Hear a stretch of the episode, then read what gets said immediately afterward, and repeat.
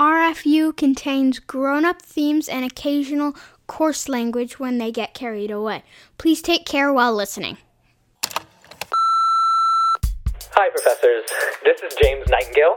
I'm a senior, double majoring in screen studies and psychology at Clark University. Recommended for you this week is the film I Care a Lot from 2020, made in the UK and the US, written and directed by Jay Blakeson. The film stars Rosamund Pike and Peter Dinklage, and I'm recommending this film because I've never felt this conflicted about a protagonist before. I mean, she is awful, but she's also super compelling. It feels like it goes against everything that I've learned about how to write a good hero, and I can't quite figure out if this film is the nuanced capitalist critique that it seems to think that it is, but it's certainly got a lot going on, and I'm wondering what you make of it all. The gender, the lesbian relationship, the loose tooth that she keeps in a milk jug, it's all so crazy. This. This. This is recommended for you. For you. For you. A podcast where Clark University Screen Studies professors watch and discuss films suggested by Clark University students.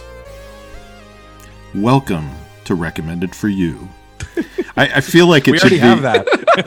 yeah. That's in the can, Hugh. That's in the can. Welcome to RFU episode two. I'm Rox Samer. I'm Soren Sorensen, and tonight we are talking about I Care a Lot, the 2020 film directed by Jay Blakeson. Honestly, like here's the, here's the big question: like, why is this a film that we're watching? And and we listened to James's intro. James Nightingale introduced the film, uh, recommended it to us to discuss. And I know that one of the concerns uh, is James is taking my screenwriting class right now, and he was wondering how this is a va- and I like the word valid how this is a valid protagonist. So like in the class this would be a protagonist that would be rejected out of hand because we don't identify with the protagonist and in a lot of ways actively loathe the protagonist. So it creates huge problems I think especially in act 1 of the film and it makes me even wonder who is the protagonist. So I think that that's kind of one of the reasons this is on the table for us to discuss well, as a fellow professor of one James Nightingale, I think it's also possibly on the table because this is not an unusual protagonist. But in fact, we have a long history of queer murders. And my joking response is you show your students enough Hitchcock films, they're going to make you watch I Care a Lot. Uh, and serve you some murderous lesbians right back at you. I, I don't know that, I, you know, watching this film, I kind of was pleased because I love and am in love with Dianne Wiest. Um, this is well documented um, with my partner and I, and and uh, um, Carrie made fun of me um, as soon as I said that I was we were watching this film for the podcast. So she's like, "Oh, that's good because you love Dianne Wiest," and I was like, "It's true, I do." Um, while while this was being set up, um, and you're and you're introduced to the characters, I I sort of was hoping that Dianne Wiest's character would end up being the protagonist, and that we're just meeting her a little later, even though it's being told from this villain or anti-villain perspective. Um, but I, it, I, was very disappointed to see that she, in that spoiler alert, this this film will be spoiled here. This is a relatively new film, so I think we should probably give a little spoiler alert. Um, but that her her she has really a very very small part in this film, and to me, maybe one of the most memorable uh, scenes. Um, and and line deliveries and things like that. But um, you know, yeah, it was it's a t- it's a tough protagonist. I'm not saying that it's not it's necessarily unusual, um, but it's a tough protagonist to root for. Yeah, I mean, I think you, you get to the point where Dianne Wiest could become the protagonist, and you kind of think, thank goodness, because like we've gotten through all of Act One, we've gotten through all the ex- exposition. Uh, Rosamund Pike is sort of this, you know, incredibly off-putting, difficult uh, protagonist to get on board with, and then you think, well, maybe she's not it. Maybe it's Dianne Wiest and and I kept thinking, so when Dianne Wiest actually shows up and kind of gives you this little whiff that something's going on and that she may be a much more serious and formidable character than she appears at first glance. Um, I, I, jotted down in my notes, I said, the only way this film is going to work for me is if Dianne Wiest hatches a genius plan to escape, murder Rosamund Pike, and get away with it driving away in her garage kept vintage red Mercedes. And that's not what happens. Like, that's not at all what happens. And so, in some ways, the end of the film doesn't square up with where I think it sets out you know it, it sort of promises that it's going to go a certain way and it absolutely does not go in that direction yeah it's a real joyous moment when you realize that marla is come put put herself up against this woman that's going to thwart her every plan and her every ambition at the same time, I guess I was disappointed to this backstory. Now, this might be a theme in this episode, but but that Roman and Jennifer Peterson's past is what it is. Is a relatively disappointing reveal, and especially as we're taking on a film that that establishes itself as having feminist themes, not just being a film that happens to star women, uh, but to be exploring themes of violence against women at its core that Jennifer Peterson isn't, in fact, like a badass spy in and of herself is really disappointing. But in fact, you know, a connection to a man is what her big mystery and secret and threat is. Totally agree. Isn't it? And, and I just need a point of clarification here because I'm not even sure I get it. So, isn't the whole justification for all that behind the scenes machination and for why, you know, Peter Dinklage is such a formative Yeah. character? It's just Russian mafia, right? That's it. Like, there's nothing more to it than that. As soon as as soon as the film says the words Russian mafia, you're supposed to go, oh, Russian mafia, and then stop thinking about it. Is Alexei your son?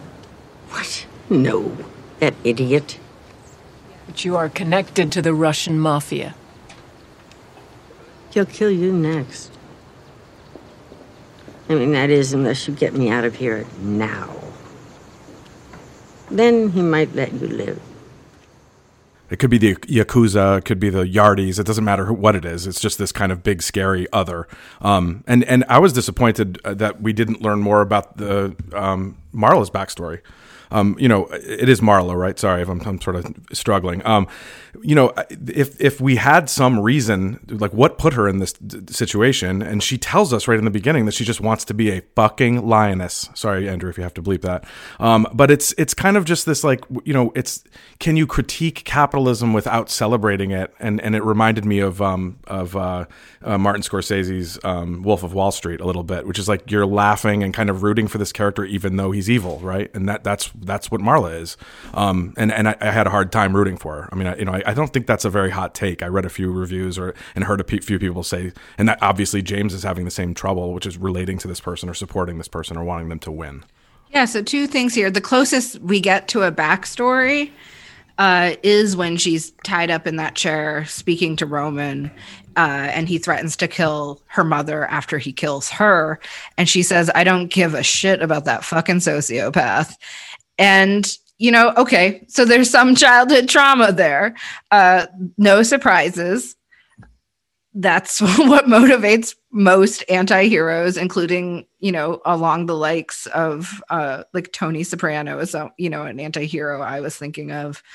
Uh at the same time we don't get more than that you know and i would have loved a series of clues along that mother line if we are going to go the line of my mother fucked me up. Uh, then we need a little bit more and a little bit how and when and why and to what extent. This is your life now, Jennifer. You are just another old lady in a care home with dementia, with incontinence, with arthritis, with no one except me. I am all for growing the canon of female anti heroes. The challenge, I think, in this film, or at least one of the challenges, is that we've also attached her to traditional women's work. You know, this like, you know, caring is her job. Uh, and it is verging on sacrilege that she that the crimes she perpetuates the violence she commits are against those who are so vulnerable and those whom women are regularly charged to take care of. And so this becomes, and this is how gender, it's a bigger gender puzzle than woman versus man anti hero, because the Henry Hills and the Tony Sopranos get to participate in organized crime, get to like deal drugs. Um, and live in this really fabulous like mise en scène of like drugs and violence and sex and it just is not sexy for a woman to screw over old people. Either we need her in a different context, and that would be give us a similar joy or pleasure that we get from a Scorsese film, or we need to think through that that conjunction in greater uh, detail and greater empathy uh, for everyone involved. And the film ultimately doesn't deliver on that and instead puts us in this weird position where we ultimately are rooting against a woman and perhaps are rooting against her because of the very work she does, which is different than because of a substantial character flaw uh, or something else. Yeah, I, I totally agree. I mean, you know, like a, a really clear comparison. So, first off, I think that this could rightly uh, qualify as a neo noir. And I would consider, you know, I'm teaching film noir in fall. I would consider showing this as a really interesting test case of neo noir. And, but it's interesting that um, Marla doesn't compare to a femme fatale. She compares more to like a Walter Neff style, you know, like a, a kind of mastermind figure. And so everything that's going on in Act One and early Act Two of the film uh, exists to show you that she's kind of almost like it strikes me that she's almost like an anti superhero in a way. Like she's so good at what she does, so without failure. And of course, she she has her failures later on and, and lets things slip in certain ways, partly because she's up against another mastermind. So it's like battle of the criminal masterminds in some ways. Um, but I think that that's the interesting twist that this film puts on neo noir is essentially, um, you know, takes her out or extracts her from the femme fatale position and puts her right there square center as the evil criminal mastermind. And I think that's tough. That's going to be tough to take because it cuts against all sorts of conventions. No, I, I wonder if it would change anything um, about relating to her, rooting for her, if the if the old people that she's swindling were awful people themselves. Um, you know, and, and I don't think you know. Again, I, I could I was trying to think again of a protagonist, and Henry Hill came up and when I was thinking about it too. Is like I don't really root for him. I already kind of know what's going to happen. I mean, I know he's the protagonist, but I don't. He's certainly not imprisoning old people. I mean, he's committing murder. You know, there's like there's a lot of there's a lot of conflict with that too. So I don't think it was Marla's gender necessarily, but it was that she's imprisoning elderly people who haven't done anything wrong, ostensibly, who are quote unquote innocent. Um, and so if these people were also swindlers or they were, um, you know, had had done something you know wrong or morally ambiguous or whatever it is. With Dianne Wiest's character, all she knows is she has a big bank account and no family members. And we don't we're, we do not know that this person's a cold blooded murderer. And to your point, Rox, we don't even get any backstory to find out. Well, Dianne Wiest is actually this badass spy and or this you know this kind of Russian mafioso or something like that. Well, part of this wondering is a question about when this film is set. Like in very obvious ways, it's the present. You know, people are dressing uh, styling their hair uh, riding certain cars, uh, all of the wealthiest of people of today. Uh, and yet, that this sort of scheme can exist, uh, and the sort of intro and outro to the film via voiceover we get exists, speaks to perhaps a different societal context, like a near future or an alternative present. I don't believe she literally works for herself, or else, you know, who she's keeping the diamonds from, for example, uh, is is a bit broader corporation. So she's also screwing over her boss, even as she's hiding the diamonds from Dianne Wiest, essentially. Like she doesn't want it's not on the record, so so she, so obviously Dianne Wiest knows that they're in there, or someone knows that they're in there, and she wants to make sure that nobody no they're they're not on the uh, manifest, so they don't exist officially um, and this person's locked up and sedated, and she's not going to be able to tell anybody, kind of thing. I got a sense that she was like middle management, and therefore the drive to excel in her field uh, and to achieve greater levels of power as well as wealth, and therefore the proffer from Roman at the end being so compelling because now she is co-owner of a similar yeah. venture.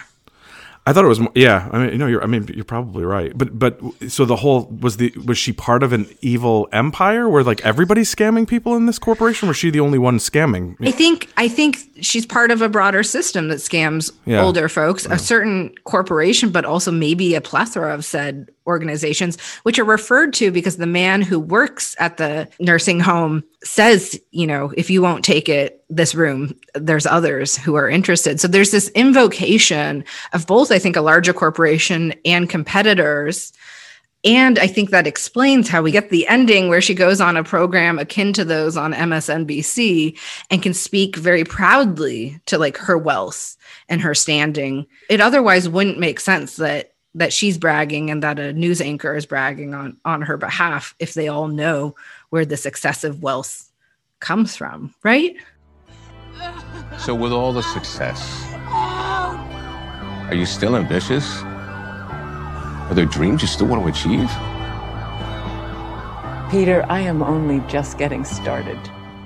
My appreciation of the look of the film and to some extent the sound of the film is that it strikes me as kind of like formulaic at the level of form. So like we get these kind of you, you know lens flare shots that are just extremely choreographed and engineered, and you get um, shots of uh, Marla at the gym that are like very beautifully out of focus and all green tinted and in this really precise way. So in some ways, like it, it strikes me as kind of what's going on in contemporary CGI, where they've learned to engineer the flaws into the CGI in a way that plays up the flaws in a perfected way. So it's almost like perfect flaws.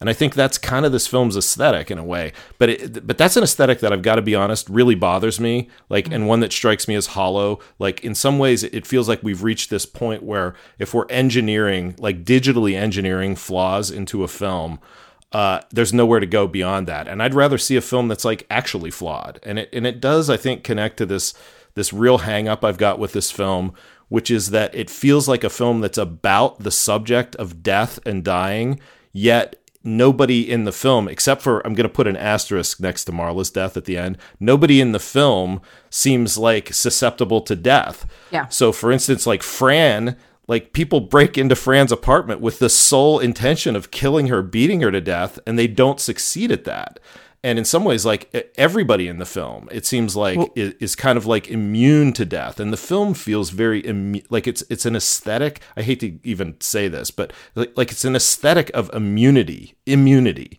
Um, and the film feels you know cold and distanced and hollow in that way. And that's i think where i'm at with the film. Like i, I feel like the, the the filmmakers don't have the courage of their own convictions here uh, no. especially regarding death and failure and flaws and so forth. I think it relates a bit to the the feminism of the film or what the film envi- how the film envisions itself as being feminist. And that goes beyond casting a female anti-hero and taking a really uh, strong and controlled stance on the depiction of violence against women.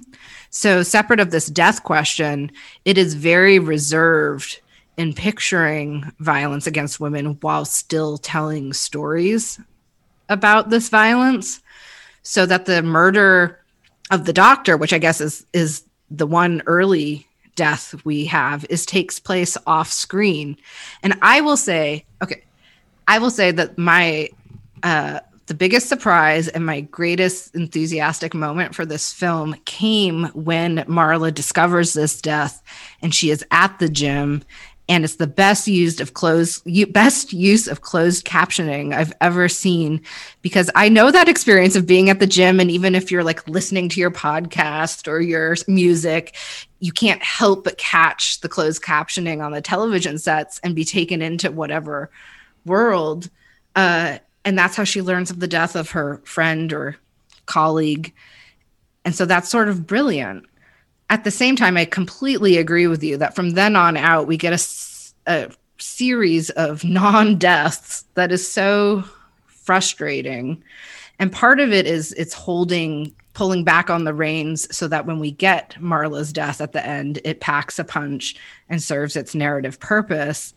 But it's, you know, not killing Roman, not killing Fran, I'm sorry, you know, if you're going to embrace the female and lesbian anti hero, I think you have to be willing to kill off the lesbian partner.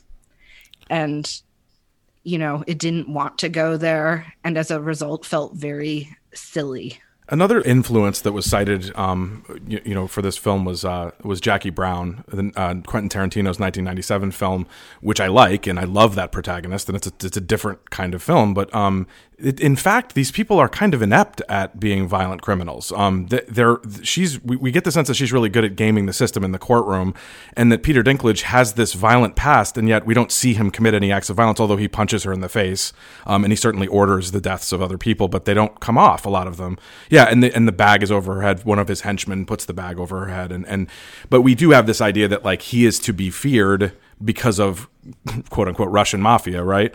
Um, and yet the, he does the classic James Bond thing, which is like, tell I'm gonna uh, we're gonna have this face off, and I'm gonna say get rid of her, and then leave it to my weird hippie like henchman to like get rid of her, and it just doesn't, and it doesn't work, and and he doesn't kind of stay to make sure that this is done, and then she's able to rescue her partner, which again there was no stakes. It was the one thing that you cared about in the f- care.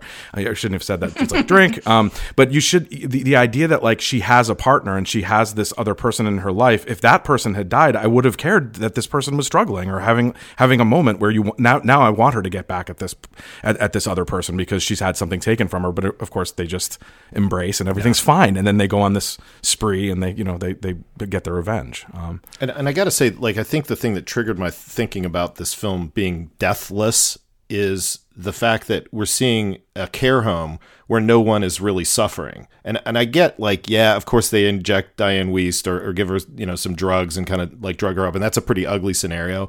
But like as a as care homes go, you know, this place is sort of pristine. And it feels to me like that carries over into the way the, the overall film treats death. But I do want to address the big asterisk here, which is, of course, that Marla dies in the end and it just feels to me like a hollow ending. And really, if you wanted the twist ending, so that's supposed to feel like a twist. We're supposed to get to the end and it's like, oh my God, that guy from Act One who was so angry, he comes out of nowhere and he kills her in the end and she gets her just desserts. The real twist ending here is when is the one in which she revives from that shooting, comes back, like becomes a hero on national television for having survived the assassination attempt and goes on to be, you know, even more of a superstar in the realm of, you know, care homes or whatever Definitely. it is and and that's not what so the, again the film doesn't have the courage of its convictions. Like it kills her off in the end as a way of saying nope this is all justified. Like we've pinned her down. Like she got her just desserts and the film doesn't believe that. What the film needs is wolf of wall street. The film needs to absolutely embrace the fact that the people that are doing all this injustice are evil and they get away with it. Yeah. And they get away so why it. don't give us give your audience the emotional moment of fran dying and then follow up five years later, new girlfriend, many Perfect. girlfriends. She's got Perfect. tons of hot girls at the beach, you know, at her pool, whatever. Give her that Wolf of Wall Street moment. She's living large and then gets shot and or survives that shooting.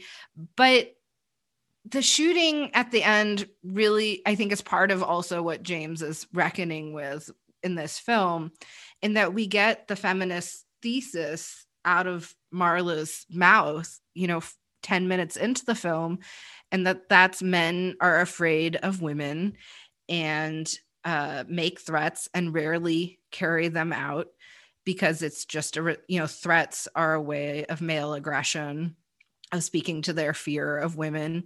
But in fact they're they're the real they're the real pussies. But then we get this ending where a man shoots a woman and not that we're necessarily rooting for it but it's it's really uncomfortable you know uh and it actually i guess feels anti-feminist to me not because we've depicted a woman as a horrible person because women are horrible often uh, but because we give a justification to said violence when in fact the sort of violence that Marla is talking about or that's being invoked uh, is a very different sort of violence. Uh, one one that's just really horrifying and horrible, and not that of a genre of cinema not that uh, of the anti-hero's demise. I really wanted her to um, disarm him and rip off his penis and testicles. That would have been the real callback to the first act. You may be a man, but if you ever threaten, touch, or spit on me again, I will grab your dick and balls and I will rip them clean off. She put it a different way, much more artfully than I, but. Sorry, I interrupted. I didn't mean to. You know what would have been emotionally satisfying if Fran jumped in front of that bullet and got it, and Marla had to live with the repercussions of her actions. A la like like like defending the president from being assassinated or something. Yeah, yeah, oh, absolutely. Oh, that's good. That's so good. And she's and she okay. Skip the pool joke. So good. That's she's ending. by herself. That's, that's the ending. We I also think she deserve. gets she she goes she goes into a, a coma of sor- of sorts and is assigned uh her own guardian. Uh, Fran is killed in the attempt. She wakes up and, and it's like a you know Johnny got his gun situation where you Beautiful. she can hear and, and she's aware of all this, but someone has to take care of her, and it's another one of her taking advantage of her own wealth. But anyway, There, we just gave the film four better endings. So before we move on to our um, our usual sequence or our segment that's called Impossible Close Reads, I have an Easter egg for you.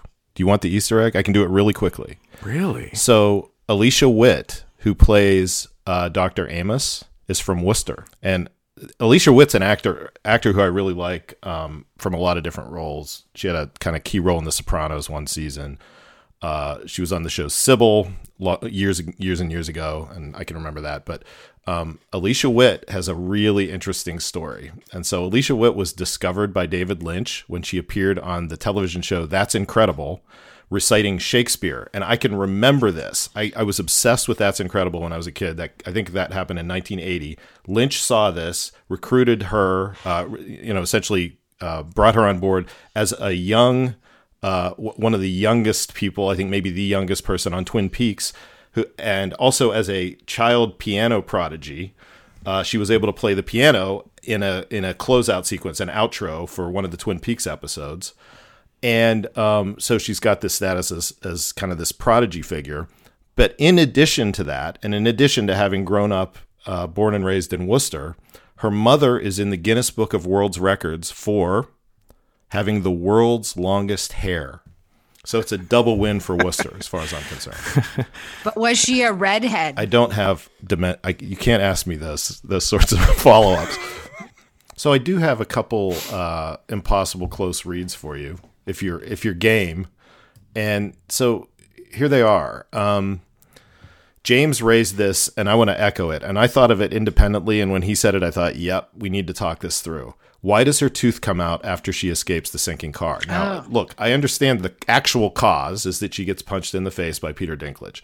But why is that something that needs to happen in the film? And why is it given so much attention to the extent that she, you know, the tooth is loose, she extracts it from her own mouth, sticks it in a bottle of milk, which is supposedly this. Uh, I don't know if it's an old wives' tale or what, but Yeah. like supposedly if you submerge a tooth in milk or even like a cut off finger, um, it can then be reattached. I don't know if there's any truth to that whatsoever, but she goes through that whole process and then goes to the dentist and has the tooth reinserted. And so, two questions here. Number one, that doesn't make any sense. If the tooth is loose, shouldn't you just leave it in your mouth and let the dentist deal with it in place?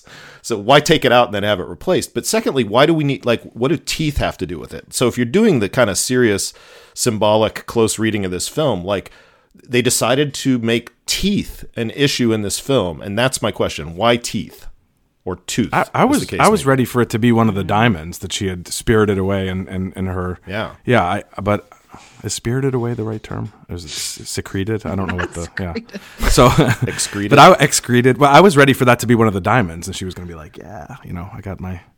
But yeah, I, I don't know why it's just the either. It was like there was a big insert there, and it was like, yeah, there's this tooth, and why are we talking about her teeth? Because it never pays well, off. yeah, I mean, she needs to be sort of superhero like and badass, and and I feel that sort of physicality of pulling it out shows just how tough she is. I will say also, as someone who's uh, incredibly fearful of drowning. That that car scene was unanticipated, and that one would survive. That is just remarkable, and it's a strong advertisement for going to the gym and using the rowing machine. Or or or Soul Yeah. Cycle, yeah.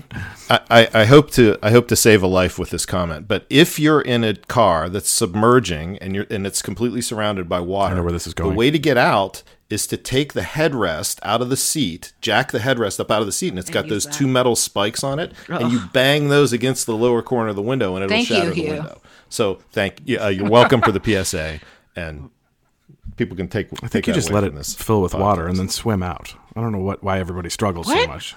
You get the windows down. You wait till it fills with water. If it's not a deep body of water, you just swim out. Did you not take swimming lessons? It's not. What is she crashing into 300 feet of water? But there's But the point is the pressure I, on the I think windows. there's You like a can't get- physics thing. you can't They open the always try to open the windows in the car. Yeah, she has, it's she a physics- really nice car, though. they should really go down. then she could have stayed down there. That would have been a beautiful place for her to exist for a little while. She could have been alone. Okay, so this is the other thing. In this film, our supposed antagonist loves his mother, and all the violence we witness him commit is because he loves his mother and he wants to free her, and that he is set up against Marla, who has a sociopath for a mother and is causing regular harm to elderly people. You know, this film is, per usual, always about moms while also not giving us the backstories and the answers we need. Only that Dianne Wiest is a beautiful angel sent here by God Himself for us to enjoy. Um, I, I just, I just feel like Peter Dinklage should have been the protagonist of this film, regardless of gender. Um, Dianne Wiest was the only sympathetic character, and and again had the most memorable scene when she's sedated and saying like, "You're in big trouble here. You know, you you, you crossed the wrong person. He's coming." I mean, that was that was a, a wonderful scene, um, and and I was like, I was I was wanting her to get some revenge at that point, which doesn't really happen. So if we're gonna close this out and ask the question or try to answer the question, would we Yeah. RFU? Hugh, I thought you'd never ask. Would we recommend this film to somebody else, or in under what circumstances would we recommend it? Um, what what's the uh, like? I don't think I would recommend it. I, I, I don't, and I, I don't think it's it's it's like largely because I feel like it it somehow doesn't own it. It doesn't own its own convictions, and and that's to me troublesome. Like I guess I don't like films that are hypocritical, and this one feels that way to me. I, I yeah, I, I don't. Life's too short. I, I, I just there's so there's so much, um, you know, to, to to see out there and to watch something, um, to watch something that that is so dark. Not not even dark. I mean, you know, Batman is dark. I mean, this is sort of like it kind of springs from a place where there is no joy and there is no hope and there is no there's no one. We're talking about representation. There, who's who's being represented on this screen that, that we we would want to recommend this to, you know, for somebody that's LGBT or that somebody that's I just don't. Yeah, I don't know. I would have a hard time recommending it. You know, ABC News called it shockingly funny, I'm not surprised. leading to the question: What movie did they watch? the New York Times said that she had a razor sharp bob. yes. you know, you want you want a dark com- comedy about violence against women made in the last year that takes violence against women seriously and thematizes it to the full extent and uses humor and genre to do so. See Promising Young Woman. It will be ever the more upsetting, but ever the more powerful and coherent in its argument, too. Of the 2010 film uh, Human Centipede, Roger Ebert wrote, I am required to award stars to movies I review. This time, I refuse to do it. The star rating system is unsuited to this film. Is the movie good? Is it bad? Does it matter? It is what it is and occupies a world where the stars don't shine. That's how I feel about that's how I feel about But this. otherwise, we do not care a lot. I watched it two and a half times. Thanks, James. No, thanks, James. I, I, yeah. Thanks, James. It was good to talk about. Recommended for You is a Clark University podcast. All opinions expressed are those of the faculty participants. If you'd like to recommend a film for an upcoming episode of RFU, you can leave a voicemail with your suggestion at 508 793 7644.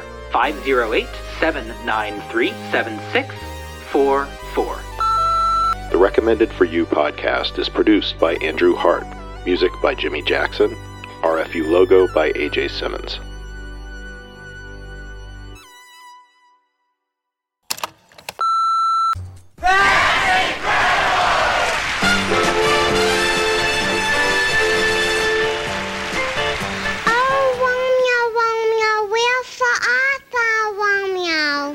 I hear more, or shall I speak at this? Tis but thy name that is my enemy. Thou art thyself, thou not a Montague. What's Montague is nor hand, nor foot, nor arm, nor face, nor any other part belonging to man. Oh, be some other name.